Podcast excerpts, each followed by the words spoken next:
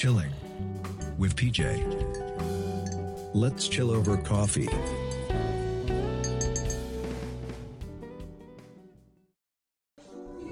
Okay, hello everyone, and welcome to another episode of Chilling with Podcast, where we talk about anything and everything over a cup of coffee. So, in our case, over a hot chocolate kami ngayon. Yes. Walang kape. so, walang kape ngayon. So, our episode for today is brought to you by Cuts in Bruce Cafe. So, thank you so much, Cut in Bruce, for giving us an ambient atmosphere dito sa aming recording studio. Wow. Palagi naman. Recording studio. so, uh, welcoming back our guest. Uh, we have Steven the student Steven the student. and si Linon, ang substitute boy best friend. Substitute tal- Hindi na ba magbabago yan? Yan na lang talaga. Substitute na lang.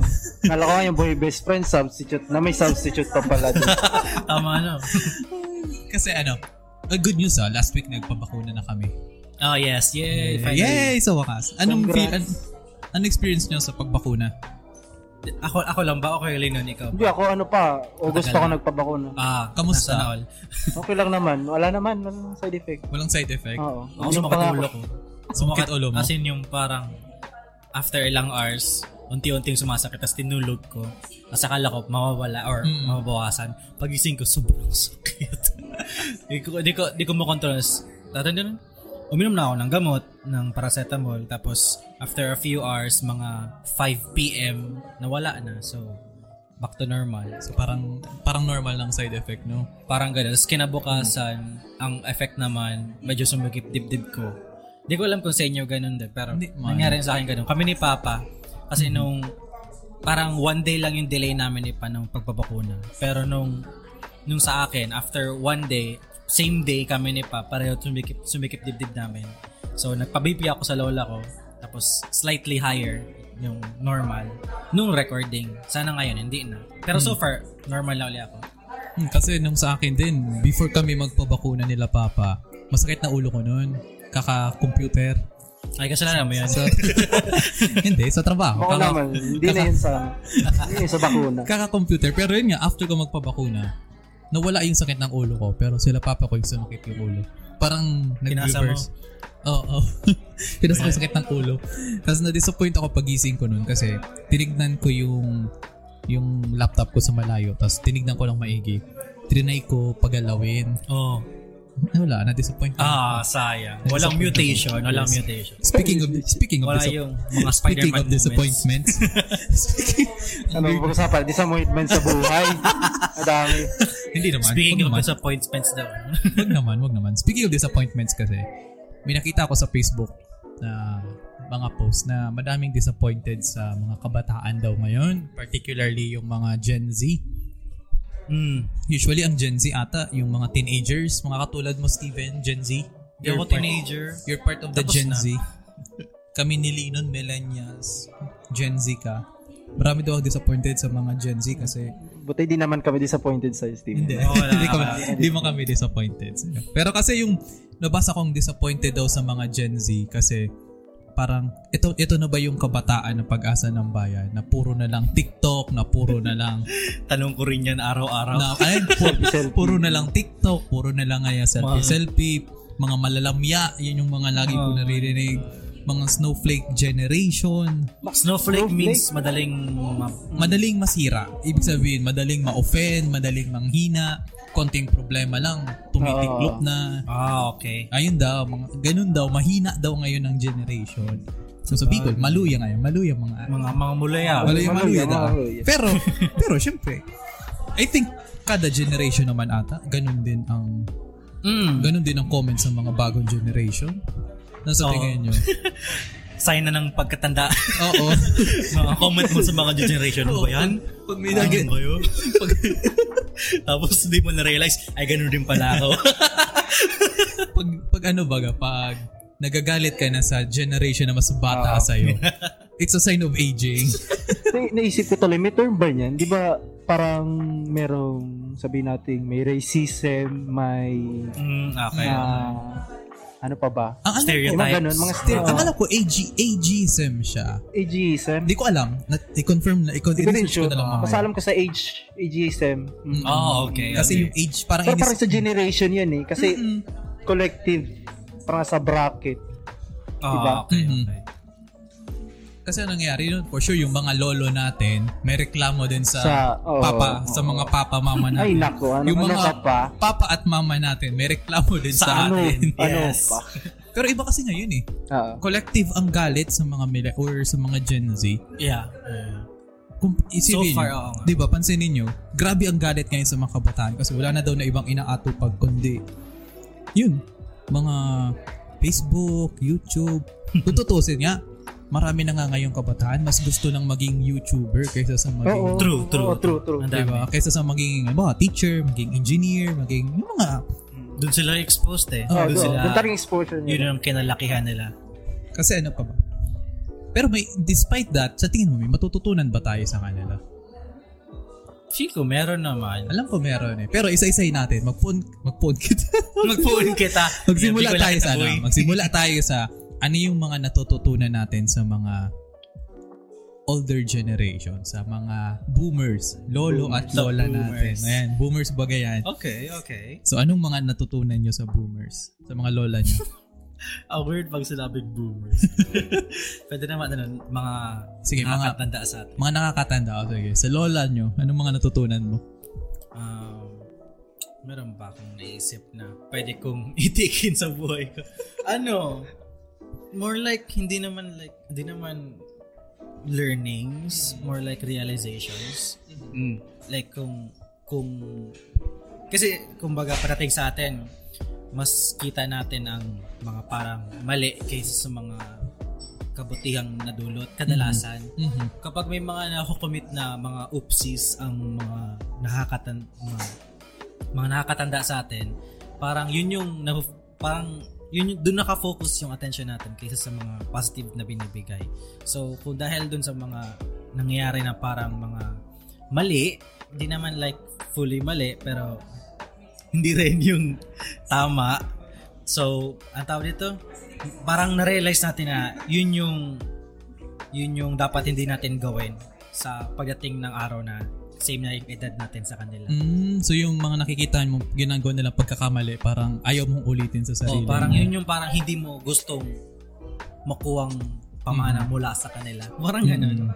Yun yung sa akin, para pagdating sa mga learnings, yung mga typical na tinuturo sa atin. Yun yung mga typical na tinuturo lang, mga simple things in life na be practical, chuchubels, ganun. Huwag ka mag huwag ka magputol ng kuko sa gabi. Ganun ba? Mga pamahiin. Ano? Di naman natin. Mga- Yung mga bawal mag-walis ng sahig paggabi. Mga bawal mag-whistle daw ko na paggabi. Ikaw, Lina. siguro na lang ano, na in comparison na lang siguro sa sabihin natin both generations sa atin, older as well as yung susunod generation sa atin. Parang you can actually see na parang yung older generation parang medyo conservative Mm-mm. in a way. Yeah, yeah, yeah. And parang in our time, parang mas natutunan natin na mas parang mas open, Mm-mm. less conservative. And yung ano naman, siguro, siya na open naman, hindi na conservative.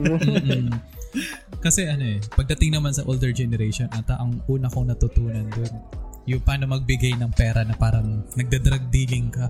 Galing dyan yung, galing dyan, galing dyan yung, magaling, like, magaling, magaling dyan yung lola ko. Yung, Nay, nay mano po, pag mano ko pa lang, gulat ako, oh, may 100. Wow, magic. Ganun. Magaga- ay, magagaling ang mga lola sa ganun. Siguro kaya na ano, nasanay din ako na parang yung reward system. Minsan Oo. kailangan ng reward dahil sa ganyan. Okay, Oo, natuto ko mag-expect din ng rewards kasi, wow, Oh, ba, bibili ka sa, sa tindahan. Pag uwi mo, dapat meron kang makukuha. Disappointed kapag wala. Ayun, nasanay din ako sa Akin ang ganun eh. di, ina-advance ko yung kuha eh. Yung sukli. yun yung ginagawa. Pag hiningi yung sukli, akin na. Pas- Hindi naman hiningi akin. Oo, tama ba? Pero minsan, sa mga matatanda kasi, madami silang hindi na naiintindihan ngayon. Oo, oo. Hindi na sila nag hindi na sila nag-e-effort na intindihin yun. Parang alam mo yun, happy na sila eh. Kung ano, kung ano na sila ngayon, Ah, kung ano na sila ngayon, okay na sila. Kung ano man yung mga bagong mangyayari, wala na silang pake. Basta hindi nila kontrolado, wala silang pake. Yun, at least yun yung natutunan ko na. Maganda rin bagang i-apply sa generation natin. Pag it doesn't concern you, why, but, why bother? Oo, tama. Yun, sa, yun ganun sa kanila ngayon eh. Isa rin parang may pagka negative side rin din sa ganung kasing bagay eh. Kasi kung may gusto ka sa kanila ipaitindi na gusto mong maintindihan Oo. talaga nila, Oo. mahihirapan ka. Oo. Kasi kumbaga sa Bicol, madunong ng sinda. Oo. Parang ganun. Ayun na yun. Usually nga, di ba sinasabi nila, pag tumatanda ka, nagiging kang wise. Pero hindi eh. Pag tumatanda ka, tumitigas ulo mo eh. Yung parang, may Kasi alam- nalala akong theory ganyan, yung Mm. from start ka baby, adolescence, adult, tas going back to baby. Oo, oh, parang Yung ganun. Ngayon na ng track. Yung parang, Wow, nag-regress. in-apply ko yung Oo. learnings ko. Oh my God. Oh, nagre-regress ka. Kasi di ko alam. I'm not a psychologist. I'm not Pero may ano. theory niyan, alam ko eh. Oo. Pag usually may regret sa buhay, ah yung mga, ano yan, kakalimutan ko sa stage yan ng ano, development. Ah parang isa yun sa crisis. Parang defense mechanism. Hindi naman Philosophy midlife teacher, crisis. explain. Defense I'm not- mechanism.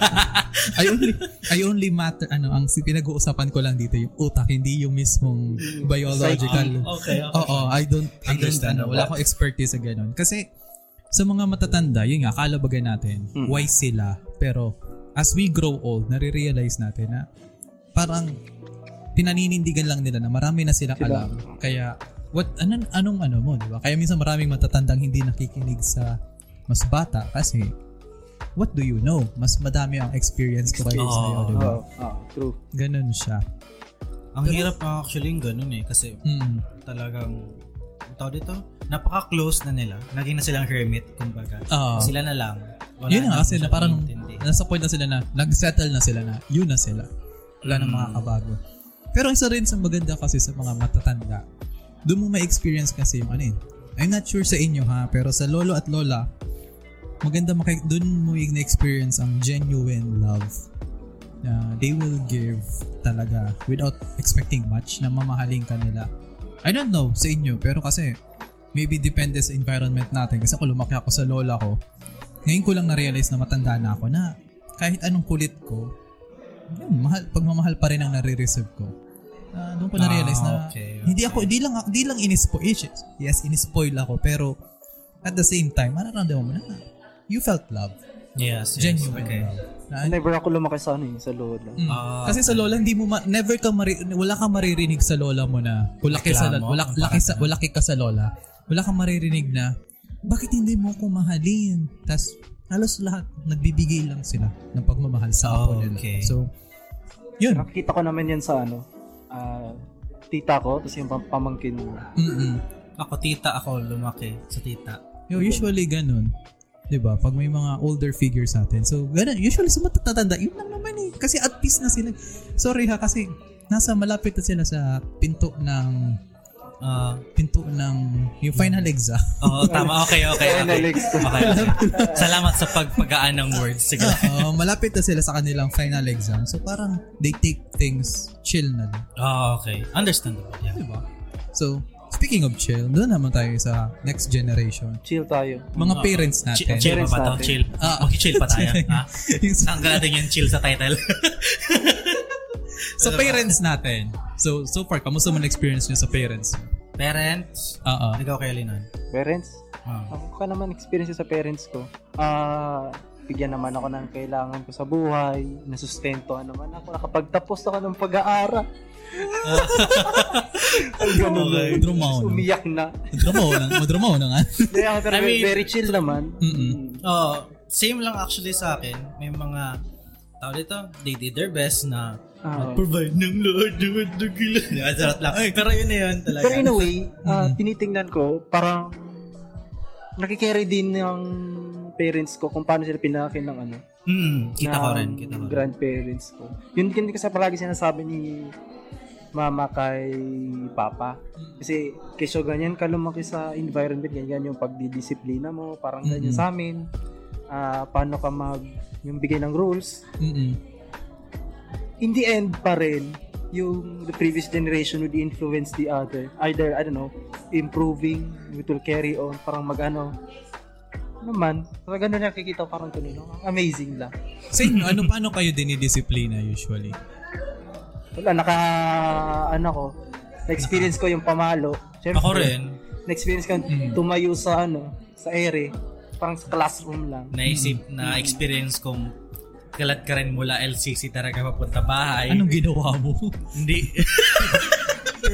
Layo Tapos kaya. pag uwi, pina, pinaupo, tapos kumuha ng, ng, ng, ano yun, ng hanger, tapos Oo. pinapagalitan. Tapos ako Hanger nakaupo- sinturo. Nakaupong parang yung monghe. Di ko tindihan. Basta yung, Anong ginawa mo? ah, ano, Gusto ata to ng laruan eh. ba, hindi, batang-bata Isang pa laruan. ako. ah, bata ka pa. Kala ko naman teenager ka na ginawa. Grabe naman, hindi ko na gagawin yun. Kinalad ka. Pero yun ang, nga, parang, ay sorry. Um, Mm. parang, ang tanda ko sa nangyari noon, um, na- nahiligan ko maglaro ng mga arcade games. Oo. Tapos, lalo na yung, yung ano, Time Crisis, yung gano'n, House of the Dead. Ganun. Yung barila. Yung uso yun dun sa LCC talaga. Mm-mm. Tapos, nung bata pa, kami- bata pa ako, nung kasama ko yung mga mga kababata akong kalaro nun, um, napal, napalit ako ng uwi. Na, na, napauwi ako ng hapon na gabi. Tapos, syempre, bata ka pa nun, less than 10 years old. Mag-aalala ang magulang. Mm-mm. So, wala pa akong cellphone nun. Hindi naman gusto cellphone nun dati. Oo. Dala-dala eh. Dala-dala mo lang kawayan. Di.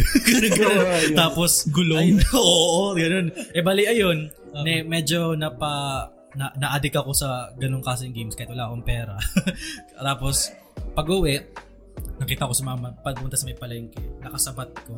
Eh, Nakasalubong mo. Ayun, sorry, nakasalubong ko. Oo. Tapos, binihila ako bigla eh. Wala silensyo ako. Binihila ako. Tapos, sakay sa tadyak. Pauwi. Upo! Bakit ganun? Ayun na. So, bale. Yeah. What an Sorry. experience. Sorry po, ma. Gino choice ka eh. Ikaw, Linong, may nangyari na ba sa'yo ganito? Ganon. Yung kinaladkad ka. Kay Papa? Oo, hindi naman, hindi naman kinalad ka. Grabe naman. Kahit pa paano, ako naman yung pinaka, sabi ni mama, Mm-mm. according to my mother, who loves me very much, very dearly, Sob, ano daw, Mm-mm. ano parang, ako daw pinakamabait. Sabi niya yan, pinakamabait. Mm-mm. Hindi daw pinakapasuhay. Pero, si Papa, na meron. Kasi nung bata kami, mahilig talaga mag ano, ma... Yun na, sa previous podcast, mahilig kami mag-tinker ng things. Mm-mm. Yung mga paputok na sabi, sabi namin, sabi ko, experimentohan namin, yung mga laruan, minsan, kahit bago pa yan, ah, kinakalas talaga namin yan. eh. Gusto namin makita ko ano yung loob. Minsan kinukuha namin yan yung yung mga engine, ano, dinamo ba tawag doon? Mm, Parang ganun. Kasi bago kami noon na laruan, ah, nasira namin yun eh. Kasi yun yung nag-experimento kami. Para makita lang namin yung loob. Tapos di na namin mabalik, di na namin maayos. Ayun, nakahilera kami doon lahat. Kami lang muna doon nadala ni Kuya. Napalo kami noon. Tapos dumating din si ano, si, yung pinsan ko. Eh, wala siyang kinalaman. Si Mm. Art. Pati din siya nadamay. ano ba yan? Koho, Oo, mas. oo, nadamay. Galit doon si mama. Kasi bakit mo din naman yung pinsan yung pinsan namin? Mm-mm. Hindi naman yan, wala naman kinalaman. Kakarating lang. Usually, follow lang naman talaga eh. Mm. Di naman ako parang ganyan na kinalad ka at pinaload sa asin. Ganyan. Oh my God. Oo, in fairness din naman. Kasi sa akin, sa akin din, na, na-addict din ako nung natanda ako pa nito. Grade 5 kasi, after ni Milenyo, tama ba? Milenyo, Ay, after ni Remy. Pareho lang naman silang dalawa. Magkasunod lang naman yun, di ba? After ni Remy, may nung time kasi na yon, 'di ba, halos brown out pa. Oo. Ang may kuryente lang mga malls, Okay. LCC. Na-addict din ako sa arcade Okay, games. charge ka. Ay, alam mo. Hindi, ako sa arcade games. Dalawa yung pagkakamali ko nun. Una, nawala ko yung cellphone ni Papa. Pangalawa, hindi ako pumapasok for two months straight. Naglalaro lang ako ng arcade. Kasi bibigyan ako ng 10 pesos. Yung 10 pesos na yon yung token, dinaduplicate ko sa mga games na nagdodoble ng token. Oh. Kasi, na-addict ako sa arcade kasi one time nanalo ako ng 200 tokens. Yung yung laro na hinahatak mo yung bull na Ah. may number ng Ay, token. nakakuha. Nakakuha ka ng 200 Oh, wow. doon. Yan. Kaya after na, na-addict na ako. Di na ako nagpumapasok sa school. Na-discover na nagka-cutting classes ako. Sabi ko kay Eleme- pa, in elementary yan? elementary to. Elementary pa lang. Sabi sa akin ni Papa, Nung klaseng estudyante. hindi ako pinalo nun. Hindi ako pinalo nun ni Papa kasi that time parang single dad pa siya noon. Di pa sila kasal nung ng stepmom ko ngayon. Sabi niya sa akin, bakit di ka pumapasok? Ang rason ko sa kanya, sabi ko sa kanya, may tinutulungan po kasi akong matanda na sa bahay. Sabi, tinignan lang ako ni Papa. Tinignan lang ako ni Oh Papa. Sabi sa akin ni Papa, sa- sabi sa akin ni Papa, sige, asan yung bahay ng matanda na yun? O sige po, sabi ko po, tara po pa, lakad tayo. As in, naglakad kami, layo na nilakad namin. Tapos, asan yung, may nakita akong bahay sa super layo. Pa, ayun, may bahay, yun, yun, yun. Pero malayo na, uwi na tayo. sige, pasukin natin. Ah, so, sorry pa, nagsinungaling ako. Tapos yun, Bad. na, na napalo ako syempre. Pero nung sa klase kasi, yung sa classroom, eh, walang na, ang nangyari kasi no, walang nangyaring sablay sa classroom kasi nawala ko ng 2 months, di ba? Nung bumalik ako, magpe-periodic exam na.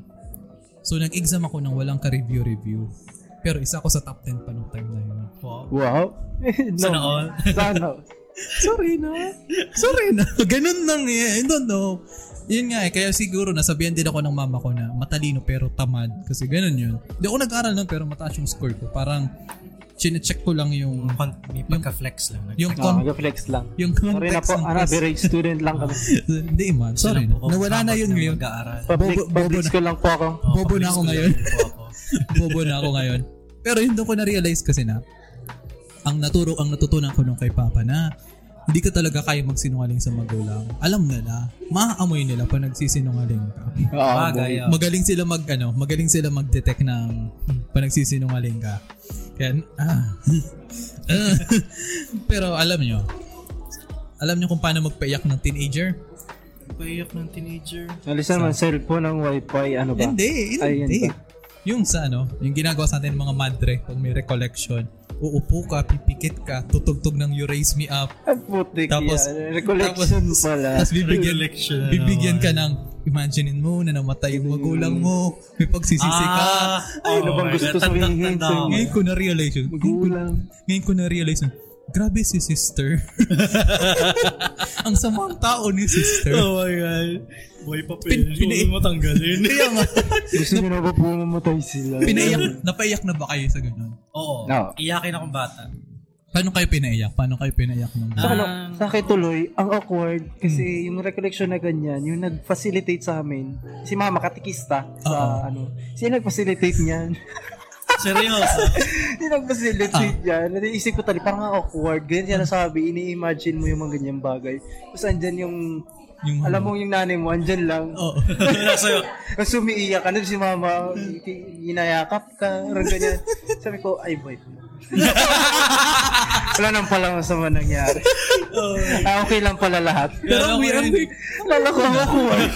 yung mga pinapa-imagine sa'yo, ano eh, yung nasa dulo ko ng, bun, na, ng bulabunduki. Yeah. Tapos may balloon. May kung ano, ganun yung mga ideologies. Kung ano-ano.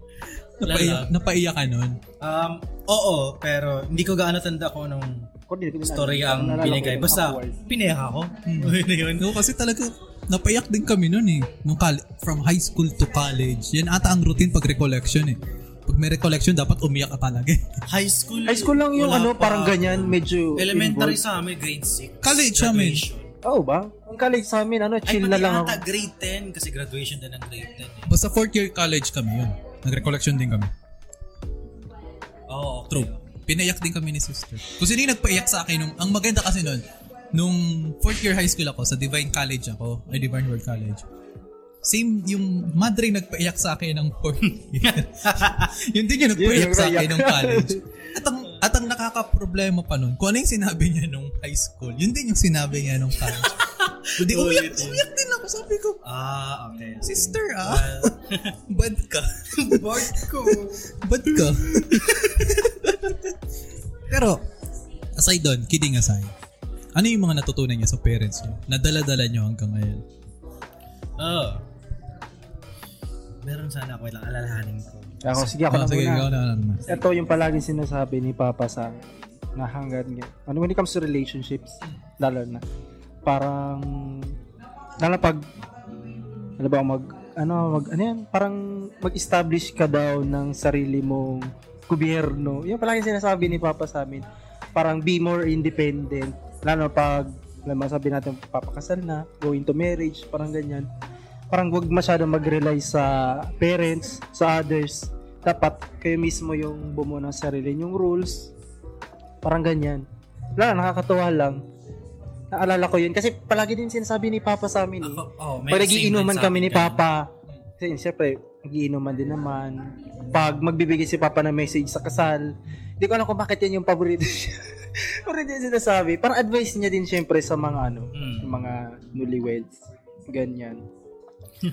Kasi sabi daw, parang usually, pag mas masyadong madaming individuals na involved, mas magiging messy, lalo kung may problema. Imbisa sa inyo lang, damay mo pa yung ganito, ganyan. Hmm, tsaka pat kayo papasok ng isang relationship na parang di pa kayo handa, di nyo pa kayang Mm, tama, tama. ma para ma tayo yung sarili nyong buhay. Eh, yung buhay nyo nga daw parang di mo pa kaya. Paano kaya kung may anak na parang ganyan? Siguro, sinabi niyo yun kasi parang effective din. Baka in-apply niya din sa, buhay, sa inyo, sa buhay niyo. Kaya ganun siya. Lagi niyang sinasabi yun. Sa amin, ang sinasabi, Hmm. yung pang parang, ang tawag dito, yung mga dapat niyang ginawa dati pero hindi niya nagawa. Gawa. Kasi parang tapos na, nangyari, nakalipas na. So yun yung mga ina-advise din ng papa ko sa akin na about din sa relationship na dapat ano ka, established, ganun. Dapat makapagpatayo ka muna sa lilang Diba? Oh, bahay. Nakapag-ipon. Tapos, ang True. pinakagusto ko doon yung sinabi niya na, ano doon, kapag may trabaho ka na, enjoy mo muna yung may trabaho ka. Oo. Yung mag-enjoy ka na meron kang kinikita at bumili ka ng mga gusto mo bilhin, magliwaliw ka bago ka magpakasal. Alam ko na bibili niya ni. Steven. Para, May mga carton, shiny cardboard. Di lang yun. nata tayo May mga, oo. may mga may mga pangarap din akong bilhin. Ah, Hanggang ngayon Mm. gusto ko magkaroon. Pero syempre, takes time. Mm. And di naman porket na meron na yung mga kakilala ko. Kasi ngayon, meron akong kaklase dati na yung best friend ko, meron na siya nung parang gusto, oh my god, ang ganda ng setup niya, ganun, ganun. Sabi ko, oh, sabi ko, Mm. ang tawag dito? Sabi ko, sarili ko, dahil sa tinuro sa akin ni Papa, imbes na mainggit ako, sabi, sinabi, sasabi, sinasabi ko sa sarili ko na, na kung nakuha niya na yung gusto niya, pero di naman, di naman ibig sabihin nun, di ko rin makukuha. Oo, oo. mm, It takes time and someday makukuha ko rin yun na almost same or even better than what he achieved. Kasi everybody has their own achievements. It just differs in time. Yun Mm. lang. So, yun na nga. Boomers! Yay! Yay! Yay to old people! Hindi, kasi sa, kay Papa din kasi, tapos kay Mama, ang turo niya sa sa akin, hanggang ngayon dala-dala ko. Kasi nung bata ako, people pleaser ako. Ano meaning mo nun? Yung gusto ko lahat masaya. Siguro lahat naman. Ah, lahat tayo, lahat ganyan naman. Ako din people pleaser din ako. Ang, Ako rin. ang sabi sa akin ni Papa dun, wag mong ano, hindi lahat ng bagay sa buhay mo or buhay ng iba, pinapatulan mo. Doon ka lang sa kontrolado mo. Ah. Kasi minsan pag nasobrahan ka, ikaw din naman ang mapapasubo niyan. Mm-mm. Nan, I learned that the hard way. Doon na-realize ko, o ano, tama si Papa. Hanggang ngayon. So, ngayon, mas pili na ako sa mga taong kinakausap ko, pili na ako sa pag-open up ko sa iba, and even on my decisions, Oo, pili na. oo. Kasi, yun nga, sometimes you have to be assertive sa gusto mong mangyari. And recently, nag-usap-usap kami. Kasi when it comes to achievement, kasi sinabi ko sa kanila dati na na ang ganda na ng buhay na nila kasi nakapunta na ng bahay, nagpunta na ng sasakyan. Tapos ang sabi nila sa akin, yung mga yan, blessing lang yan. Kasi nagpagod kami, mga blessings yan. Pero never namin yan kinonsider na achievement kasi hindi kami hindi kami hindi namin sinusukat yun sa material na bagay. Mm-mm. Sabi nila sa akin, pag mala- malaman lang namin na lumaki kang bilang matinong lalaki, matinong anak, Mm-mm. matinong tao, yun yung achievement namin. Proud na kami doon. And walang material na bagay na mga katumbas. Nung sinabi nila yun sa akin, Ano sabi naman, ko, proud naman ba? Proud Very naman ba? Sabi ko, Knowing na, ano ngayon sinabi mo? Nag, nag, may, nag 1, 2, 3 computer. Shut up! Nag 1, 2, 3 sa computer shop. Hindi, pero doon ko na-realize na as a person, dapat ang pinapahalagahan nga talaga naman natin hindi yung material achievements kasi nandyan Oo. lang yan eh. Dapat yung growth mo as a person, yung, yun yung pinapahalagahan. And ang hindi ko yung makakalimutan sa sinasabi nila. Because, yun nga, totoo eh. T- Tulad dito, dito sa podcast na to, hindi ako naging proud na madaming nakikinig. Hindi ako, hindi, hindi ko doon sinusukat yung achievement ko. Sinusukat ko yung achievement ko na, eto, nag-usap tayo ng malalim, nagtatawanan. That's Kulo na lang alak. Oo, oh, oh, kulang na lang. Hindi na siya chilling with, drinking with na tayo. Drinking with PJ. Di ba merong ano nga yan? Merong 18. podcast na ganyan. Meron ganyan, cold ones ata. Cold ones, yeah, cold, Cold ones ata yan eh.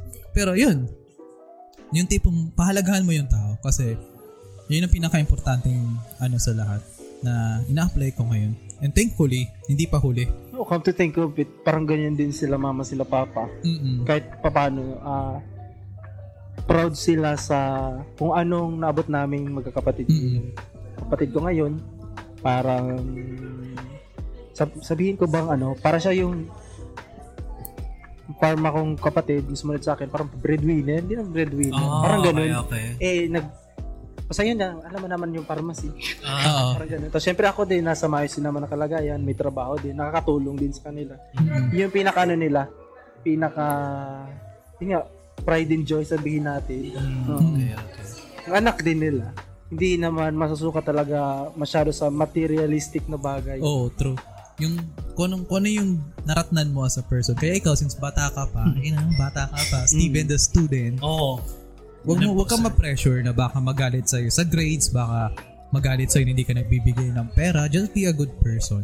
Then, O din, yun din Ah. natutunan ko kay ano, kay La Mama. Parang di talaga kami finors as their ano, parang anak na i-repay yung pagpapaaral, parang ganyan. Sabi nga sa amin ni Mama, parang ano, ah, magbibigay yung mga kami kung gusto talaga namin, Oh, hindi true, daw true. parang dapat pilitin. Sabi ni sabi ni Mama kay Papa, mm hindi namin pipilitin kasi siyempre responsibility din nila yon as a parent na matulungan talaga kami. Oo. Eh, bakit ka pa mag-aanak ganyan? Oo, tama. Tapos di mo naman pala pangahawakan yung Kumbaga, responsibilidad. Kung may naalala akong kasabihan din na yung, Yung- wag mo gawing retirement plan ng Ah, anak Oo, oo, oo, totoo. Parang yung kung magbibigay man daw kami, ano na yan, parang utang na loob. ah, yung bukal, yung bukal sa Bukas, loob. oo. Oo. Ang sabi sa akin ng parents ko, kasi panganay ako, Mm-mm. ang main sinasabi sa akin, kapag tapos na ako ng pag-aaral at may trabaho na akong stable, ang una kong gagawin, hindi para sa magulang ko, para sa kapatid ko. Tutulungan ko siya yung ipagpatapos ng pag-aaral para pareho kaming ano, True. merong kaya, kumbaga. may kaya na. Sa bagay, totoo naman talaga. And yun yung natutunan natin sa mga matatanda. So, okay, let's proceed sa, It was a wholesome topic. It's sa, good. It's sa Oh, millennial. wow. So, let's proceed sa, mille, sa millennial. Ah, okay. Nalimutan ko yung pala yung topic Yan, natin. Jinisan niya. Arigato! Yun? So, pasok tayo sa millennials. Ah, ang millennials is katulad namin nila Linon. I think from 1995. Hindi pa pala nga Zoomers. Kaya Kala ko yun na. Oh, wait lang. Pala. Let's ano, let's I Google. will ac- I will ask Google. Who are millennials? Naalala ko Oh, kasi si- pag ganyan, ano yan eh. Ah, considered pa ata are- tayo na Gen Z or something. Pero, I alam ko, it mille- naman ang eh. alam ko Alam millennials. mo, tayo. 1999 or something. Ang sabi daw, ito, millen- according kay Google, is that how, eh, ito, 99, 1977 to 1995. At tapos, ang, nine, ang Gen Z naman is 1997 between 1997 and 2012. So, Kasi, kamusta, di ba? kamusta yung 1996? yung 1990. Hindi, feeling ko, nandun tayo sa... Kutob ko, ano ba tayo? millennials pa rin. Alam ko, Gen, Gen Z ba tayo? Hindi, kaya weird nga eh. Sabi ko sa'yo eh, ginugil ko din yan dati kasi parang Ah, okay. may topic ata. Ay, hindi, ito, ito. Ito, mas okay to. Ang millennial daw ay anyone born between 1980 and 1995. Millennial ka. Pero ang 27 ako. ang Gen Z daw, 1996 and the early mid-2000s. So, Ah, Gen, millennial? Gen so? Gen Z tayo. Gen Z ba tayo? So Gen Z tayo. Gen Z ba tayo? Ano yung ano, susunod? Early 2000s? Di ko alam. Pero ganito na lang. Hindi, do, kung Google yan, Let's ano, define na lang sa millennials yung mga katulad natin na nag, nag-grow sa 99, early 1990s. mga early 1990s. Yun yung alam ko eh. Yun yung alam ko Ang talagang alam ko eh. millennials. Nag-grow sa early 1990s. Oo. Yung mana-experience yung Yung walang labas, internet, tapos walang yung, inter, yung, may mga internet. 3210. True. Yan, Experience yan ko yun. Yan Experience ko. ko. wala yun. pang internet or wala pang yung super fast internet. Nagsimula sa 3310 na may Nokia, na may Space Impact, may O, so, Purple. Alam ko, millennial ang siya. hang- feeling ko hanggang 1999 yan. Feeling ko lang talaga. yung nag, nag-boom pa lang yung trend ng Oo. touchscreens. Oo, Ah, yan. boom, boom. Siguro ang i-categorize na lang lugod natin. Ang Gen Z, ito yung mga teenagers na nabuhay na sa nandiyan na lahat. age na. Nandiyan na lahat. Yung internet, nandiyan na lahat. Fair, okay. TikTok okay. generation. Yung nandiyan na lahat. Nandiyan na lahat. lang nila. Oo, kasi Okay, sa atin, hindi okay. natin experience yun eh. Yung So, mga lumaki kay ang hindi ko PewDiePie, na- ano yan, Ah. millennials. Yung, Oo. Though ang di ko na-experience yung yung tawag dito, yung hard searching sa library ng mga info imbes na mag-search sa internet. Ayun, di, di Yung namin ganun. na naramdaman. In Okay. fairness din naman. Hindi, nag, naramdaman ko din yan. Kasi ano, minsan assignment. Oh, sa bagay. Like Pero college. compared sa pinagdaanan ng parents natin na... Pero syempre, yung pagdating na sa diba, sa research, ganyan. Oh, Google. Google. Googling. Google na yan. yan. Google. Kasi eh, kung madali lang naman makuha. Google Scholar. Ano tawag niyan? Kasi pag di mo mahanap yung scholar ano, sa hub. kasi tignan nyo eh. Ang comment kasi sa mga atin, sa mi- as millennials daw, napaka-entitled daw natin.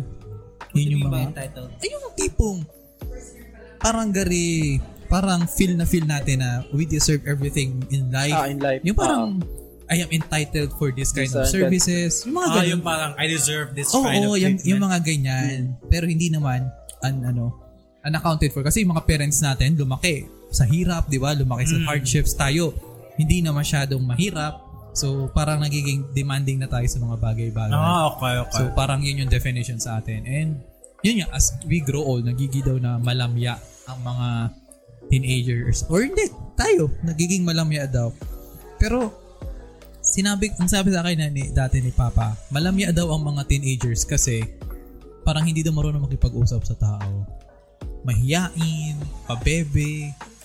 Alam mo kung bakit? okay. Kasi sabi niya, puro ka sana kasi cellphone. Paano ka man niya, cellphone lang ang tutok mo, computer. Mag-lost ka man do sa arong. Oh, kasi yun yung, yun yung opinion sa atin. Pero, as we grow old naman, sa amin, sa part namin ni Lino, nare-realize namin na may, parang may tama sila. Oo, oo. Nakikita namin yung mga teenagers ngayon na parang, ay, grabe naman to magsalita. Grabe naman to mag-isip. Oo, oo, yung...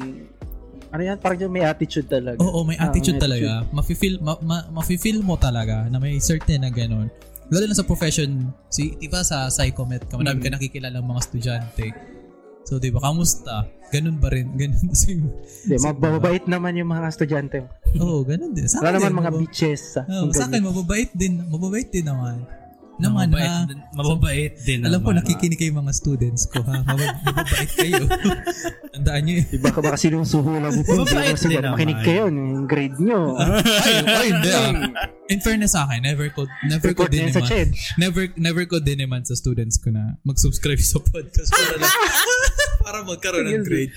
Never ko yan ginawa. Kung gusto nila makinig, go ahead. Hindi mo pinabili ng floor wax? Hindi. ay, pero Ikaw project na electric fan. ay, pagdating sa floor Tapos wax. pa-tiles ng room. Ah, wala. Panalo ako dyan sa floor wax. Lata yung binibigay ko. Good Oh, for the, good for the whole year na yun. Oo, mama, alo. Diba Speaking pa? of ganyan tuloy, uh, genera- ano yung pag, pag sabi niyo pagpa-tiles ng room, tapos pagpa-electric fan, parang yung mga rooms na ngayon nung elementary kami, tiles na. Oo. Oh, tiles na. Nung panahon namin, Hindi ko alam kung na-experience pa nila yung paghahanap ng ipil-ipil, ah, hindi na. ng pagdala ng floor wax. Hindi na yung Anong ipil-ipil? yung dahon mismo kasi pag wala pag wala oo. kang floor wax Dahon. para para pakintabin mo yung sahig Oo, dahon ang dahon. ginagamit mo oh, mas mahirap yun Mm. Hindi mas mahirap yun, alam. Hindi promise. ko lang narinig yun. Kasi yun ang ginawa namin dati grade 1 pipitas kami ng mga ipil-ipil tapos yun ang ipupunas mo doon Mm, pero mabango siya ang maganda sa ipil-ipil mabango siya kumpara sa floor wax yes yun oh, so, wala wala tayo Napatangent. wala tayong wala tayong natututunan sa Parang ang tangent. wala tayong wala tayong natutunan sa millennials eh Wala talaga Hindi. eh. pero millennial May, ako may, may natutunan ba? pero Claim it. You're Mamaya, skip natin ng millennials. Wala ko na wala ko naiisip eh. Oh, sige lang. so ka. doon tayo sa mga Gen Z, sa mga TikTok generations tayo. TikTok generation. Yan ang tao yun. Yan, TikToker. yan ang bansag sa kanila, TikTok generations. Oh, ba? Sa bagay. So, or, or Twitterverse. Kung merong multiverse, meron tayong Twitterverse. Yung mga Okay, nakikipag, okay. ano, yung mga teenagers na ganon. So, so far, kamusta? May natututunan din ba kayo sa kanila? What, what, what can you observe? Kano mo? Kasi, ikaw, ikaw yung may mas pinakamadaming interaction sa teenagers. Di ba? ano kasi, As teacher. sa akin, Oo nga, no. Oo. sa akin Si kasi, Sir Philosophy Teacher ang may experience. Sa akin, kasi, I know, I'm not a philosophy Understanding teacher. the self, UTS po. Kasi Oh, sa, ang, na-realize ko lang naman ngayon, na-realize ko lang ngayon, na ang mga kabataan, kasi same din sa generation namin, hanggang ngayon, dala-dala pa. Marami mga kabataan ngayon na hindi marunong mag-interact sa mga taong older than them in a proper way. Mm. Best example, best okay, example okay. nito is that mag may magme-message sa akin na na sir may tanong po ako tapos titingnan hindi ko pa nasisin tapos sir may tanong po ako tapos sunod na sunod na chat sir sir sir pasin po sir sir Question mark, sir, question mark. sir nireplyan ko ilagay mo na lang yung tanong mo bakit anak ilagay mo na yung tanong mo wag ka na magtanong kung may importante kang tanong itanong mo Oo, na. dapat diretso na lang. Oo, yun Isang yung- yung- message lang. even sa amin, nap- napansin ko din, even in our generation, we never practice the ano, yung being direct to the point. Na Mm, sa mga parents natin, di ba? Direct to the point lagi yung mga parents natin. Mm. Kasi ganun sila lumaki. Pero napaka-importante din pala sa communication na Oo. kung may kailangan ka, sabihin mo na. Oo. Ah, paligoy-ligoy. Oo, Pa- yung tipong, ay, sir, pwede po ba, sir, ganito po sana, sir? Okay lang po ba na ganito? Sabihin mo na. yun na lang eh, kulang na lang ganun yung sabihin ko. Pero, ganun siya. Nang, gusto ko sanang matutunan ng mga kabataan ngayon, even kahit sa generation namin, na millennials, na if you want something, if you need something, just ask. Just be direct to the point. Kung ma-decline ka, di, that's okay. Kung, ma kung tanggapin yung question mo, di okay. Ang importante, direct to the point ka kasi busy naman yan eh. Diba? Oo. For sure, ayaw nyo ng paligoy-ligoy, di ba? oo. Pero bakit yung mga teenagers, paligoy-ligoy makipag-interact? siguro natatakot na ano, na Mm. ano ba yung kinakatakot? Basta may something siya lang kinakatakot pagdating sa pagtanong. Siguro nahihiya or baka ang isagot mo, lalo kapag for example, teacher and student relationship Mm. na may tatanong sa iyo tapos yung pala na-mention mo na dati tapos di lang nila narinig. Tapos pag inulit mo, baka pagalitan mo. Yung parang ganun yung typical na iniisip ng estudyante. Kasi estudyante rin ako. eh. Mm. Hindi mo naman feel ata yun kasi teacher ka na. Naging estudyante din ako. Oo. Check. Pero, yun yun. Baka, baka yun lang. May fear lang sila na pagdating sa ganun. Pero, in the end, ano rin talaga, medyo nakakainis din pag beating around the bush, kumbaga. Di ba? Oo. So, yeah. Kasi for sure, di ba sa, sa ka- job mo din, dapat direkta ka kung kailangan. Depende naman. Mm, meron ka hindi direct. Ay, hindi naman Depende sa topic. Depende pa rin sa Alam topic. mo, napaka, ano yan, sensitive ng topic. Oo. Oo, depende naman sa topic. Ganun. Oo, depende naman sa depende pa rin sa sitwasyon. Pero yung ganun, napapansin ko na basic interaction, Oh, nawawa. basic interaction. Dapat, ano, get to the point na lang. Oo. Oo, tama. Nawa na kung busy, busy ka, busy yung tao kakausapin mo. Di, kausapin mo na. Gusto mo manligaw, di, sabihin mo. Oo, ang gusto ko rin na gawin yung matutunan ng mga ng mga ta- yung mga generation Younger, younger than you. than me Ah, younger na than you. matutong mag-message ng isang buong message lang sa isang text, sa isang chat lang. Hindi yung nag-separate ka word by ako word every message na nag-aabot 10 messages ka na ang meaning mo lang naman isang sentence. Minsan, ganyan ako. Minsan ganyan din ako. ganyan ako, Oo mag, ba? ganyan, ganyan ako Sanayin lang mag-chat. din yan eh. Ganyan ako Depende- mag-chat, promise. Depende ata sa ano, sa topic at hand. Pero kapag like for example ser- serious message like for example Hmm. me to a professor na kailangan kong tanungan ng for example sa Um, assignment. dot, dot, dot, dot. ang Dot. awkward, ang pinipilit nga, baby, di man pinipilit, like,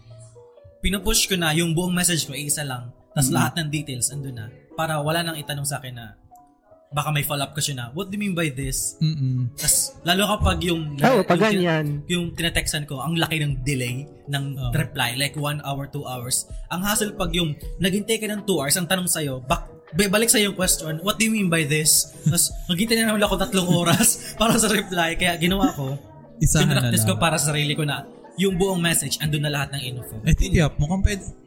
Ako, putol-putol lang naman ako pag sumasagot ng questions. pasensya na, na-offend ko ata kayo.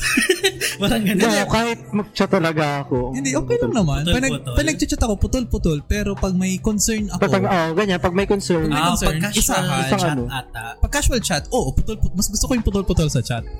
Pag Well, casual rin. conversation. There's Pero a pag, certain charm. So, yeah. Pag may concern din para may talaga, transaction tayo sa ano, bibili tayo ng dun sa Hobby Ground, sa shop. Isahan lang na tanong yan. Sa, Oo. Listahan pa nga. Isang Anong gusto mo? Ah, ganito po. Ah, meron po ba Oo. kayong Agree ako doon. Ayaw. Agree ako doon Clear, kasi- non-glare, Agree. yung pro, ganyan. Hindi kasi Clear kung, kung sleeves. ano kasi, kung concern, kung urgent naman yung concern mo, Ah. tas putol-putol, baka mat, matabunan kasi.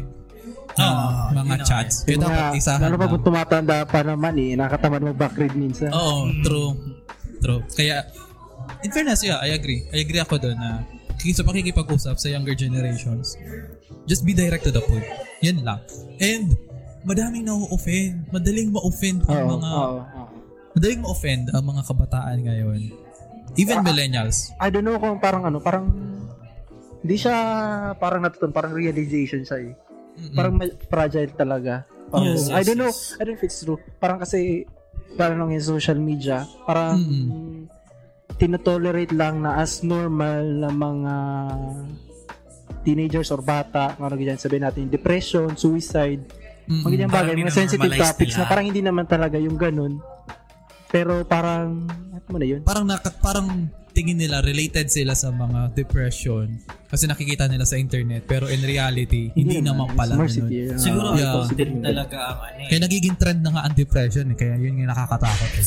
It's, it's so bad. True. Ay, ayaw na ayaw ko nahirin yung mga ganun kasi personally, may kilala akong ano, um, medyo sensitive sensitive sa mga ganung bagay. Hindi naman yung sensitive na parang tawag doon, na-offend siya sa ganun. Parang siya mismo yung parang may pag-slightly ganun na may konting anxiety and whatnot. Mm-mm. And hinahandle, hinahandle. Tinatry ko yung best ko na i-handle na hindi matrigger yun, mga ganung bagay. Kaya pag nakakita ko ng mga parang, ang tawag dito, conversation or like posts na gano'n na, I am sad, dude. Nagpapaka, sli- nagpapaka, ano mo yun, nagpapaka sad boy. Oo, oh, yun nga, yun nga. May Kasi kilala ako Huwag niyong imamaliitin ng mga ganung bagay. Like, what the fuck, bro? Oh, true. Ganun lang yun. Kaya, True. Yun, kasi may iba kasi na, one time may na-offend sa akin na, estudyante to, di ko na sabihin kung sino. Kilala niya na sorry. Na-offend sa akin na, di lang ako nagsabi ng po sa chat, di lang ako, dinirekta ko lang yung sagot niya, Sir, sir, galit ka po? Ah, ay ko, ha? Paano mo naman nasabing galit ako sa chat? Sinagot ko lang naman yung question mo.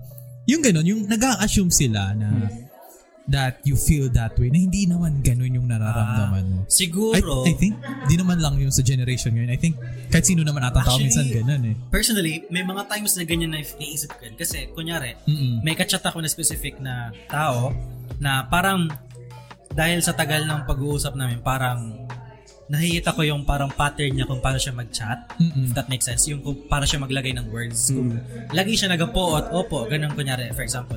Kapag ganun yung moment na yun, tapos nakita ko na nag-iba yung pattern ng pag-chat, Mm-mm. tapos yung tanong mo medyo seryoso katulad ng example mo kanina parang isip parang mapapaisip ka lang talaga na parang there is there something wrong with what I said Mm. parang ganun so sa akin para sa akin I kinda understand yung Yung sabi example kanina kaya minsan yun na nga isa rin yung na disadvantage ng chats nakaka nakakapang ang tawag dito nakaka pwede siya mag-portray ng ibang message na hindi naman talaga yun Oh, na hindi mo naman hindi mo naman intended na yun ang Oo. mensahe mo pero nagmumukhang yun yung, Ganun. yun yung nare-receive it nila. differs between perspectives Depende sa talaga. interpretation nila. Yes, yes, Kasi yes. pero yun nga, nagtataka ako no, bakit kaya tinatawag na mga malalami ang mga bata? Kasi naku, nakikinig ako sa mga nagbabasa ko ng Facebook post nila, sa Twitters nila na halos lahat na lahat na lang ng bagay. May problema sila, lahat na lang ng bagay. Offended sila.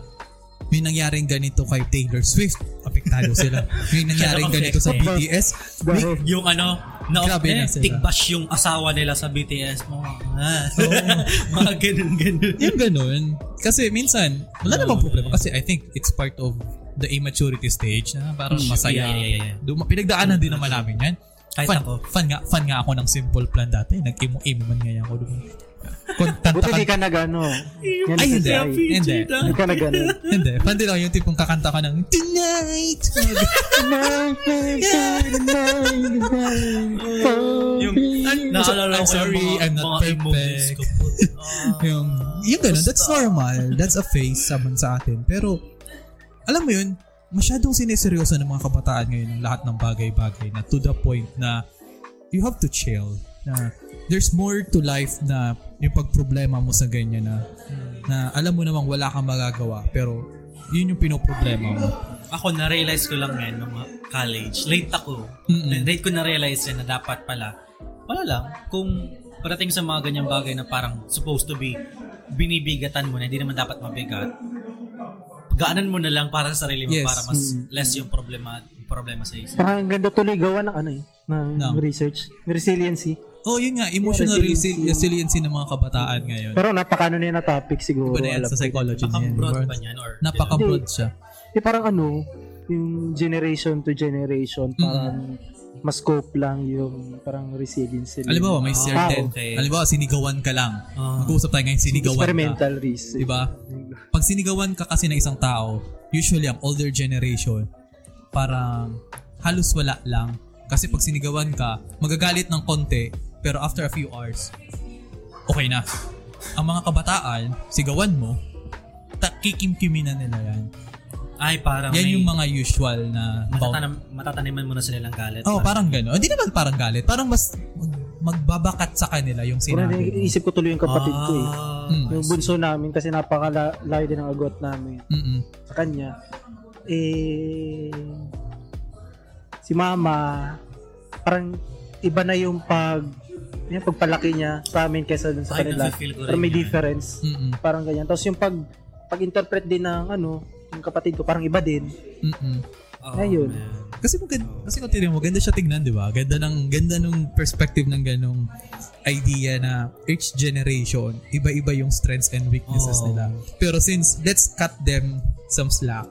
Ang current generation ngayon, in fairness, meron din ng mga bagay na alam na hindi rin naman natin masyado aware. Kasi, ang maganda sa current generation, for me, Hana, observe ko lang, di ba, pi- pinupuna natin yung masyado silang oversensitive. Mhm. There's a good side to that. Kasi, na-highlight nila karamihan ng mga issues or mga problems na sa tingin natin ay normal na, na-highlight nila na maybe there's something wrong with that situation. Halimbawa, yung yung pagsasabi ng mga sexist remark sa mga bakla, sa mga tomboy. Sa atin, normal lang yun, di ba? Tatawagin kitang tsaka, tatawagin kitang bakla, ayup ka, normal na yun sa atin. Ah, Pero, yung tipong okay. They set some certain ethical sound, standards and boundaries. Parang yun yung na-observe ko na it's okay for an extent na Parang- nare-regulate naman yung Yeah. tao.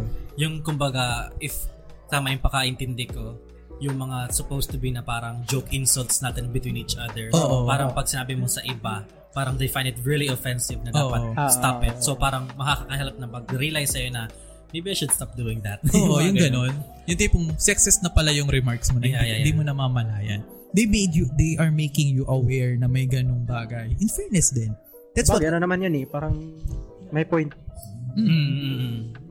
kasi yun din naman, na-realize ko na, oh ano, sila yung nag-highlight ng mga ganyan eh. Halos lahat na ng mga nakikita yung social trends ang nagpo-push mga mga kabataan. Sabihin ko sa social activist, mali pala yun. Hindi sila activist. Iba pala yun, iba pala Hindi sila activist. Hindi sila social activist. Pero parang ganun siya. Na nawaw, parang unti-unti nilang inaalis yung mga masasamang traits ng mga previous generation. At the same time, dumadagdag yung mga masasamang traits ng generation Effect nila. talaga ng Kaya feeling ko, eh, digital yung age. generation natin parang well-rounded, well-balanced, tingin ko. Kaya sabi ko, di ba, yung parang older generation, sabi conservative, Mm-mm. parang ganyan, hindi sila, ah dyan nagpe-prevail talaga yung sabihin natin, maraming may di pa sanay sa concept ng dual sexuality, di ba? Gender, Mm-mm. ganyan na fluid pala, parang ganyan. Racism exist pa din. Oo naman. Yes, yes, yes. Tayo parang na-achieve na yung balance. Taga na, open na tayo na may may ganitong klaseng bagay. Mm. Kaya minsan Sila kaya, din, Ah, okay. aware na din Mm-mm. sila. True. Siyempre, influence din ng generation natin. Mm. Yes.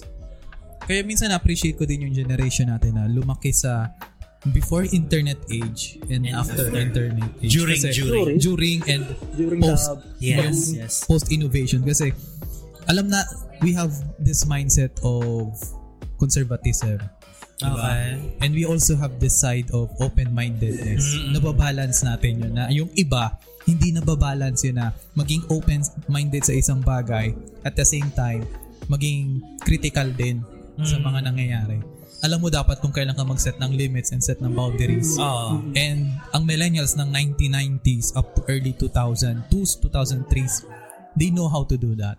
In Ah. fairness din sa kanila. In fairness din sa generation na yun, na-observe ko karamihan ng mga kabatch ko, parang ganun. Some of them are conservative but at the same time, kaya nilang maging open-minded kung kinakailangan. Yes, yes, yes. Samantalang yung iba naman, na sobrang sa pagka-open-minded na kung saan even murders can be seen as normal na lang Oo. sa kanila. Oo. Which is disturbing, di ba? May ano rin ako, parang slight argument ako about that. Mm. Um, kumbaga pagdating sa, I, I agree, totally agree na yung parang part ng generation ninyo at pa generation ko. Let's say, kasama na ako sa inyo. Yung pagdating sa natin, between um, conservativeness and open-mindedness, yung Mm-mm. in- between the spectrum of, you know, na all generation and Gen Z, chuchubans, ganun. Mm-mm. So, yung parang argument ko about that is that yung current na nakikita natin sa Gen Z, no, no, the younger versions of ourselves, kumbaga, Mhm. nakikita natin yung pagka-immaturity pa lang nila. Parang may hope pa rin ako kahit alam ko currently na medyo cringe ang generation ngayon. Kasi not gonna lie, ganun talaga. Um, may hope pa rin ako na kahit pa paano, someday as as many years go by na magiging same din ang mindset natin sa kanila. True.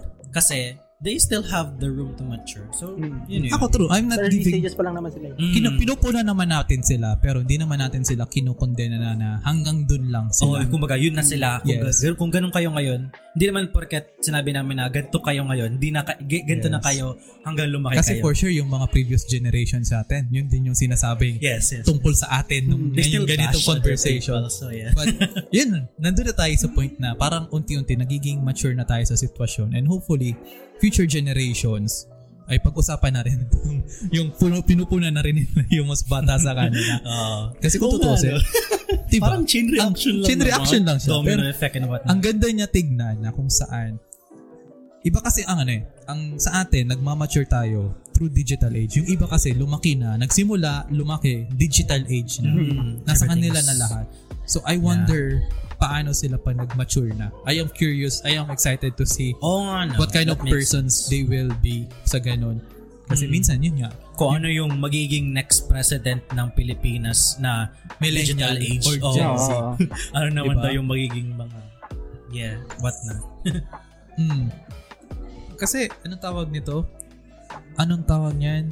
Kung titignan natin, ang mga sitwasyon ngayon sa mga ang sitwasyon ngayon sa mga Gen Zs is that very open-minded sila at the same time sinashutdown nila yung mga ideas na opposed sa kanila. Ang weird, no? Yung tipong, ang open, op, let's say, Open-minded na nga. open-minded sa mga lesbian gays relationship, open-minded sa abortion, pero pag kinokontra yung opinion nila ng ibang tao, parang nagmumukhang mali yung mga kumukontra sa kanila. But I don't know, it's very weird. This generation is very weird and to me So hindi ko pa it's na weird, hindi yeah. ko pa naintindihan. It's cringe na at the same time inspiring na karamihan- Exciting din. Ano? exciting, Exciting. inspiring kasi marami ka natututunan sa kanila sa TikToks, di ba? Hindi lang hindi naman lahat ng TikToks nagpapakita Natuto lang ng boobs eh. lang sa kanya. Ano TikTok. yung TikTok? Hindi naman Speaking boobs. of TikTok, Mm. ay ang isa pang positive pala na realize ko lang ngayon, they're very creative with what they do. yes, mas creative sila Yun. ngayon. Mm. Mas creative ang generation ngayon. Yun nga. Kudos to them kasi pagdating sa creativity, mas mas madami na Yes, silang yes. access. Mm. Kita ko yung kapatid ko, Mm. hindi ko na-realize na gumagawa rin siya ng video sa YouTube just Mm-mm. for fun. Tapos nakita ko siya mag-edit. Sa cellphone pa mag-edit. Tapos Mm-mm. nakita ko yung editing style niya. Ang ganda. Like, oh my God, you're so good. So, Kaya sabi sa ko, totoo lang. wow. Ikaw, mina-observe ka ba ng mga ganong special Oo. talents? Oo, kapatid ko din. Ay, Gen, Gen Z na ba yun? O Zoomers na ba yun? 11 pa lang. Oh, yun na yun. Pwede Pwede yan. ata. Pwede Pwede yan. 11. naman. Mas ang kapatid kong ano, nakatuwa lang kasi mas madali siya makapag-pick up ng mga bagay-bagay. Yes, mas madali. Learning new things. Yes, agree. Sa cellphone, sa... Agree. Yung, ano yan? Computer, parang yan. Agree. Kahit nilaro ko Genshin Impact, inintroduce ko sa Genshin. Dali niya na ang dali niya matuto tungkol doon. Basta yung Okay. parang in-depth guide. Mm. Yung parang dapat alam ko na ay malalaman ng sabihin natin na teenager pa ganyan. Or kagaya ko, sabihin na natin 18, 19, 17, ganyan. Mm-mm. Eh, alam niya, naintindihan niya na. Pero syempre, tatanong pa rin sa akin. Mabilis ang pick up ngayon ng mga teenagers sa mga technical na bagay. Oo. Technical, Sa- oh. Pag technical, pero pagdating sa pakikipagkapwa-tao, doon sila sumasablay. Oh, true, true. Kaya- They're very good with technical stuff and Mm-mm. practical stuff. But when it comes to like emotional and social Doon sila hum- aspect, doon sila may dun na kung saan yeah. kabaliktaran ng generation natin na, Mm. na mas magaling sila sa personal na bagay, magaling sila sa tao, magaling sa pakikisalamuha, pero mahina naman sa technical aspects. May nasa technology, may nasa creative arts. Di ba? It's a bit of strengths and weaknesses din na in fairness din, ay, ay basta, regardless, I am so excited to see what this generation will bring. Kasi, yung mga millennials ngayon, lumalaki na. Nakikita na natin kung ano yung mga kaya ng millennials ngayon which can bring innovation din sa future. So, what more yung mga nasa digital age. And Yes, yes. Hindi ako na- tuloy ako kung ano, Hmm. kung anong impact ang bibigay nila sa ano. Ako rin. Sa, Ako din. Diba kasi merong mga influencers sa internet, Oo. sila PewDiePie, Oo. parang yung mga, ang tawag dyan? Mas meron din ng mga sumunod nilang next generation ng influencers. Mm-mm. Ano naman yung susunod? Parang ganyan. Yung parang Oh, ganun. okay. Ano, Wala, what's, in- in- interested kasi ako sa parang internet culture. uh, what's the Yes. next Parang trend ganyan. of people naman na What's susunod? the next big thing? Yes. What's the next Baga? big thing? And I'm excited to see. Kasi, hindi ako naniniwala na, no? Dami ko naririnig na, yun na ba yung mga kabataan ngayon? Pag, yan, yan na ba yung mga pag-asa? Yan na ba yung mga pag-asa? Yan na ba yung mga pag-asa ng bayan? There's still hope. I believe there's still hope. It's too hope- early to judge. Yeah, it's too akin. They're still young. And yun din ang sasabi ko sa mga estudyante ko na kung asan man kayo ngayon, kung hindi ka masaya sa posisyon mo ngayon, maybe it's not your destination yet. So just keep Mm. going forward. Yun ang lagi kasi sinasabi sa kanila. Glory, keep swimming. Yeah, keep swimming. Isa- hindi pa hindi pa talaga huli. kasi ang mga kabataan ngayon, akala nila kasi kung ano na meron sila ngayon, that's the final things Yeah. that we will have. Kumbaga, ang Hindi isa pa. rin na naisip ko, kung para sa kanila ang mga bagay ngayon ang bibilis. Oo. Napakabilis na ng lahat. Kasi lahat na accessible at their disposal. One click True, away. true, Everything's true, true. there. So, pagdating sa mga ganun, pag naka-experience lang sila na ng konting like failure and whatnot, they think that it's already the end. Kasi sobrang bilis ng pacing ng world ngayon. So, yun na nga, kung iisip nila na everything is fast and one failure will result to failure throughout your life, di naman ganun. Dapat, ay, hindi naman, kumbaga, in the end, not everything is fast. and Not everything comes that easily. Yes. It takes Kasi, time. yun nga, puro sila, tuloy, kung ganyan mabilis lahat, di dapat Instant. mabilis din masolusyonan. Yes, I agree. Yes, yes. Totoo. Ini-instant, ano yun, parang tingin kasi nila, everything should be instant. Hindi, it, it takes time. Kung Yes. para sa'yo, diyan ko na-realize yun eh, kung para sa'yo, it will just come smoothly. Pag pinipilit mo ang isang bagay, tendency, hindi talaga siya, hindi talaga siya para sa'yo. Kung ano iniisip, Oo, oh, yun. Sabi nung, sa mga hindi, for sure, di nyo naririnig to. Kasi, eh, di nakikita to. Kasi may, may, may kasama kaming friend, si Andre, na sinabi niya na, ang takot ng generation ngayon is failure. Kasi, I agree. On the aspect of failure, di ba? One small mistake, pansin mo yung mga vloggers, mga influencers sa social media, one small mistake can ruin someone's life. Mag-post na yan ng isang PDF file ng apology Oo. letter. diba? at, al- at remember, ha, tinan nyo, sa internet culture, ang nakakatakot, kung ano yung pagkakamali mo, that will define who you are. Yeah, yeah, yeah. Hindi kung ano That's yung very scary thing. hindi kung ano yung na-accomplish mo sa buhay, hindi kung ano yung, hindi kung ano yung paninindigan mo sa buhay, kundi kung ano yung pagkakamali mo, even makamove on ka na, that will be your identity for the rest of your life. Kaya nakakatakot din. Mabilis din naman Exciting, kasi taga tumatak sa tao yung parang mali. Yung mali. Oo. Mga mali. exciting na nakakatakot ang generation ngayon. So I do hope na you will be guided emotionally. That's why I also became a teacher. Yun yung nag-push sa akin na kung ano yung mga maturity lessons na binigay sa akin ng society, ng parents ko, ng friends ko. I want the younger generations to experience those things para alam mo yun, there's one less asshole in the world. Yung true. Ikaw, true. Totoo, ikaw ba yung one less? Hindi ba talaga? There's one less asshole in the world. Yun Or yung at least convert one asshole into someone. Oo, parang gano'n. Kasi, like I said, I never lose hope sa mga kabataan. Yes, pinagtatawanan ko sila, kinikriticize ko sila, I cringe, but it's part of growing up. Naging cringe din tayo. Sa Yes, Solyo. yes, yes. Nag, kumakanta din tayo ng, Where were you? And I'm So sorry. oh my God. Yung tipong, sorry, I can't be perfect. Dumaan din tayo sa ganyan. Imo-imo. Dumaan din tayo sa ganyan. Naging rebelde din tayo. Akala din, dumating din sa punto natin na akala natin, hawak na natin ang mundo. And yun din ang nararamdaman ng mga generations, younger generations ngayon. They feel that Feeling ko they lahat naman natin understand the nag-undergo world. dyan eh. Oo. Di ba? Yeah, true. alam nila, kaya na nila yung lahat. Ang advantage lang ng younger generations compared sa atin at sa mga parents natin, may outlet sila ilabas yung Oh, frustrations yes, nila. yes, yes. Dati wala. Ano, Eh. social media? It can be actually pero- a double-edged sword. A double-edged sword yan eh. Double-edged, oo. I There are agree. some things that you should not share. I agree. Yes. Nasobrahan na. Nasobrahan din sa pag-share. Moderation lang. Kasi may iba sinishare na yung personal lives na, Oo. na hindi dap too much information. Ika nga. Yung iba nga, yung sinishare nila, nasa ibang site. o iba, yung iba, minsan nga, minsan nga, sinishare nila privately, napupunta sa ibang site. diba? Ah, true, true. Kasi meron din yung how they perceive their future na pag-usapan natin off-air kanina, some, some younger generation, ang nakikita na nilang pangarap nila is to be a streamer, a vlogger, Oo, oo. someone famous na hindi Yeah. naman lahat para doon, di Someone ba? famous. And maybe in the future magkaroon ng course para sa ganyan. Pero sa ngayon kasi it's still too early to say na marami mga magagandang career opportunities na naghihintay na Pero nag-evolve Yes, na yung yes. ganyan eh. Di ba, mm, si, ano na, Elodia? Ano yan? Ah, si Year one ba Alodia. yan? Alodia Di ba Gusep. parang ano, mag, Mm. ano sila ng about sa gaming? Oo. Di ko alam kung course ba yun or Nagtuturo something. sila. Oh, may ganun. may mga Ah, courses na nga. ganun. yung parang na ganun. first course for May courses na nga on that.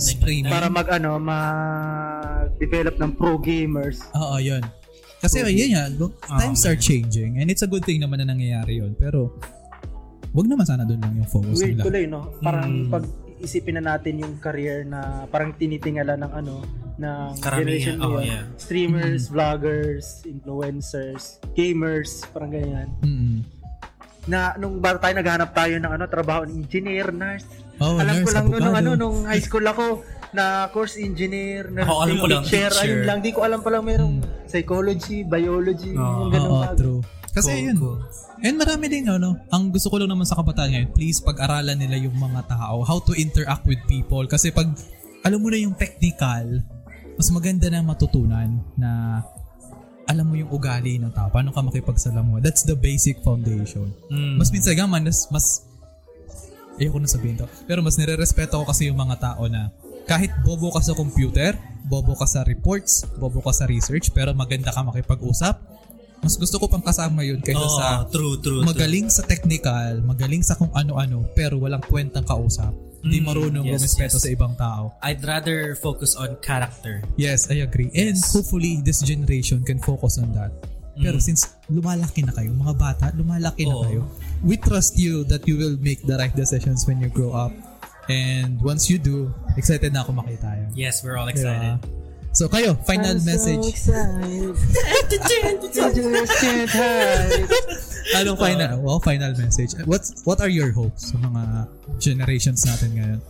um, sa akin, ang hope ko na lang lalo sa lalo sa isang uh, bilang isang kapatid ng isang younger generation sa akin, Mm-mm. ang hope ko sa kanya is to pursue what she wants to pers- uh, to what she really loves doing or kung where she excels. Mhm. but at the same time um, sana matuto siyang makipagsalamuha sa mga tao ng maayos to use the right words to um, to learn how to hold back when needed. Kasi minsan dahil sa pagka-open ng mundo ngayon you're being too vulnerable to everything. Tapos pati ikaw kung ano-ano nang sinasabi mo na Mhm. pag binalikan mo marirealize mo na ah that I shouldn't have said that so yun na nga dapat sana kahit papano alam natin na mahirap ngayon kasi nga bata pa sila ay mature pa na sana matutunan nila na maging ma- makapag use their words wisely yun lang yun parang yeah Yeah, true. Ikaw, Linon. May, may, may message pa ba ako sa kanila? Sabi na natin lahat. Yung message kahit ano, kahit ulitin mo okay lang Posibleng wala. Yung ulitin mo, abutin ulit tayo ng isang oras. Dali. there's no wrong interpretation ata dito kasi Oo, wala kailangan naman. Sige. Okay, so welcome back guys. that, that kind of repetition Welcome to another episode of Chilling with Podcast. Chill podcast, chill with podcast. Chilling with podcast without coffee. Che. che. Hindi, hindi, hindi. Seriously, kidding aside. Parang gusto ko lang naman sa kanila siguro. Ah... wala. Oh my god that is so inspiring So wala. Oh hindi, hindi. Feeling ko Naiyak- naman naiyak kasi, ako. feeling ko kasi, feeling kasi kaya naman nila. Ah, they, they'll eventually find their way. Sabi nga ni PJ, ah, a lot of them siguro might feel lost kung ano talaga yung, yung gusto nila. Tingin niya dito para sa akin, this is not my track, not suited for me. Mm. Parang ganyan. Eventually, ah, as time goes by, matututunan din naman. yun. Kahit din naman ako, dumaan din naman ako niyan. Si PJ dumaan din Oo yan. naman. Ako din. Dumaan din naman ng ganyan. Even until now, I think, searching pa rin naman tayo. Mm. Yes, yes. Ako yes. I'm still searching pa rin. Mm-mm. Mm-mm. Searching sa There will, Google. ano yan, Pero sige lang. May time para sa lahat. Yes. Oh, ilang, be- ilang beses nga ako nawala bago maging teacher. Ako nga, Anong hanggang klaseng ngayon, nawala? nawawala pa rin ako. Saan ka napunta? Oo. Anong landas Oo, ang tinahak mo? Basta, I don't know kung check. tamang, tamang ginagawa ko sa buhay. Oh, Ngayon, usually you have doubts like Oh. that. You never That's know normal. until something happens. Yes. And ito, ang final message ko naman sa mga bata na nakikinig. yung mga nakikinig ba? Number one, set some boundaries. That's the number true, one. true. Kasi most of us, most teenagers, yun nga sinabi ni Steven, parang they feel vulnerable, vulnerable sa lahat ng mga bagay. But you need to set boundaries for yourself and ang nasa loob lang ng mga boundaries na yun ay yung mga taong mahalaga sa'yo. So, nandiyan yung family mo, kaibigan mo, your, your God na pinaniniwalaan mo. Depende sa faith sa faith background mo. So, I'll just generalize it. So, sa religion mo, yung mga alam mo magpapabuti sa'yo as a person, keep them in close sa'yo. And other than those things, huwag mo na hayaang maka-apekto sa inyo. Yun ang sinasabi ko na sa mga tao na set boundaries. Because you will find peace if you set proper boundaries na hindi basta-basta kayang sirain ng mga tao. And that's it. Thank you so much for listening to this episode. Steven, substitute voice. substitute. Substitute pa yung purpose. Linon. Uh, thank you so much for being in this episode. And in fairness, ha, this is a bit wholesome na magandang discussion. So, summaries nuts in your mouth. Oh, Gary. Nagiging, nagiging, nagiging immature na tayo dito. Mga hindi Hindi tayo kayo, lotus. Mga hindi kayo lotus. Pa- papalibutan talaga ako ng mga pangit. Hindi, okay. Uh, thank you so much for listening and see you all on the next episode of Chilling with Podcast. And abangan nyo ang season finale on the following weeks and by season 2 magkakaroon tayo Wow, ng huge changes. Oh, Wow, wow, huge changes. excited. Hindi ko lang narinig yan. ah. Sponsor ba? We will have some Sponsor we will have some huge changes to this podcast in the near future. So thank you for listening and see you all on the next one. Bye bye. Bye-bye.